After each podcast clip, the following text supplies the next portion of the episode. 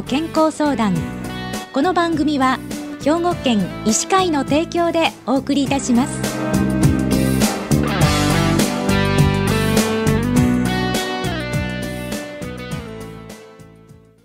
みんなの健康相談、ご案内の広井千佳子です。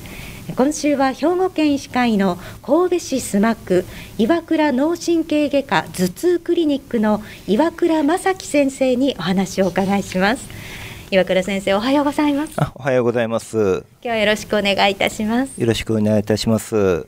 今日岩倉先生には片頭痛の新しい治療についてお伺いするんですけれども、この片頭痛っていうのはどういう病気なんでしょうか？天候、生周期、睡眠サイクルの狂い、ストレスなどさまざまな誘因によって、発症する頭痛です。症状といたしましては、動けば余計響いてくるような脈打つような痛み、締め付けるような痛み、そのようなもので、目の前に妙なモザイク模様が見えるような発作を伴ったり、症状に、伴いまして光や音を妙に避けるような症状が出たり、吐き気吐いたりという症状をきたすような病態です。で、今までの急性期の治療法にはどのようなものがあったんでしょう？片頭痛に対しましてはトリプタン製剤というものがございまして、今日本では5種類の薬があるわけですけれども、それを早期に使用することによって脳の神経の敏感な症状、それを早期に収めることによってその頭痛自身のメカニズムを元に戻すことによって改善させるというものを主に使ってまいりました。ただ軽症の場合には従来のいわゆる鎮痛剤、ロキソプロフェンないしはジクロフェナック、それらの普通の鎮痛剤ですね、ないしは市販の鎮痛剤、そういうようなものを使うこともありました。今までの予防薬での治療はどのようなものがあったんでしょう？先ほどの、お薬は急性期痛い時のお薬で、そういうふうな症状がですね、月に2回以上あったり、そういうふうなものが非常に生活を支障してきているような頭痛が月に3回以上あったり、さまざまなことがある患者さんに対して日々の薬を飲むことによってその頭痛の頻度と程度を落とすということが、予防薬の意義です。その適用といたしましては、発作頻度を減少させること、重症度を軽減させること、持続時間を短縮させること、急性期の治療を反応性を良くさせること、生活機能の向上、生活への支障を軽減させる、この3つの柱として、従来導入されておりました。種類にはどんなものがあったんでしょう？一般的には塩酸ロメリジン、バルプロ酸ナトリウム、などいくらか適用のあるものもございますが、症状的に先ほど申しました神経の過敏を抑えるという意味の塩酸ロメリジン、バルプロ酸ナトリウム、トピラマートなどの処方、それともう一つその敏感性を少し、鈍くさせるというか軽くさせるためのアミトリプチリンないしは SSRI などの抗うつ剤、そういうふうなお薬を症状それぞれに合わせてオーダーメイドで微調節をしながら処方してまいりました。じゃあ従来の予防薬の問題点は何だったんでしょう？どうしても毎日薬を飲まなければならないということ、頭痛でありながら抗痙攣剤であったり抗うつ剤であったりというお薬を使うことによってのですね、眠気があったりとか体重が増加したりとかいう副作用で使用することができなかったり、毎日薬を飲むのがやっぱり煩わしいのでどうしても着実に飲めなかったり、もちろん十分な効果が出しきれないということがジレンマとしてありました。そこで新たな予防薬ができたんですね。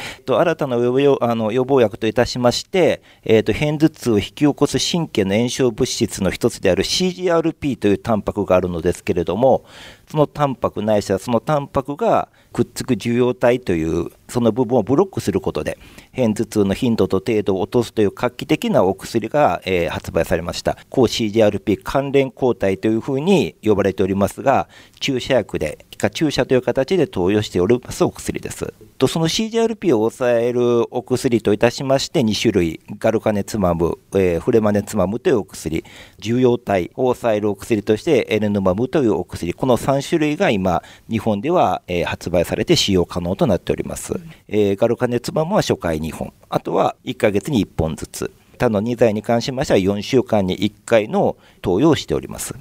その効果といたしましては、平均大体 50% から 75% 頭痛が改善されるという症例が大体 50% 程度、75% から 90% 近い効果を発揮できるものが 15%、90% 以上という実に非常に高い効果を示される症例も 10% 程度見られておられます。3ヶ月に1回効果を外来で判定して、副作用も含めて判定をしまして、継続の可否を評価しております。副作用といたしましては、先ほどのような眠気とかそういうふうなものはなく、皮下注射ですので打った部分のところの痛みやかゆみなどがメインです。若干便秘が出やすいというものもありますけれども、さほど大きく支障をきたすほどのものは少ないです。ただ長期的な効果、長期的な使用の、期間に関しましては、海外でも数年、日本でもまだ導入されて1年強という非常にまだ短いお薬ですので、まだ展望は見えておりません。そういう注射薬を使うことによって、従来内服で飲んでおりました予防薬を減量中止できたり、毎日使用するという煩わしさ、眠気や体重増加のような副作用にから解放されるというですね、そういう非常にいい面がございます。急性期の飲み薬にも新しいものが出たんですね。この、6月もつい最近発売されたばかりなのですけども、トリプタン製剤と形的には同じセロトニンというですね、違う受容体なんですけども、そこに作用するお薬なんですが、いくつかの問題がありました。一つは早期に服用しないと効果が出にくいということでした。それに対して新しいこのラスミジタンというお薬が発売されたのですけれども、このお薬は頭痛がある程度完成してから使用しても効果が得られるということで、なかなかそのお薬を飲むタイミングがつかめない方、その瞬間に飲めない方、そういうふうな方には非常に朗報です。次にはトリプタンというお薬は血管が拡張しているものを収縮させる、片頭痛自身は血管拡張の病態がありますので、それを収縮させるという作用があるのですけれども、それが逆に血管がもともと細い方、心筋梗塞、脳梗塞、そういう血管閉塞した病態の既往のある方には使用することができませんでした。ただこのラスミジタンという薬には血管収縮の副作用がございませんので、そういう患者さんに使用することができます。同じく過去20年トリプタン製剤を使ってきた印象としましても、どうしてもやっぱり 10% 程度は効果が非常に乏しい方がいらっしゃって、その時には致し方なく従来の鎮痛剤、市販の鎮痛剤、そういうふうなものを対処せざるを得ない患者さんもいらっしゃいましたが、そういうふうな患者さんにですね、新たなお薬として投与できるのではないかということで期待しております。ただこのお薬は中枢脳の方に届かしやすいということを重視しておりますので、裏腹としての副作用として少しふらつきが出ることはあるのは事実ですけれども、それを補ってあまりあるメリットがあるのではないかと今考えております。今日は片頭痛予防のための注射や急性期の飲み薬に新しいものが出たなどということをお伺いしてまいりました。今週は兵庫県医師会の神戸市須磨区岩倉脳神経外科頭痛クリニックの岩倉正樹先生に片頭痛の新しい治療についてお伺いしました。今日はどうもありがとうございました。ありがとうございました。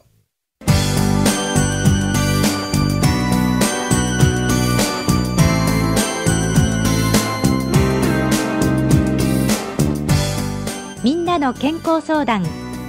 ご案内は広井千佳子でした。この番組は兵庫県医師会の提供でお送りいたしました。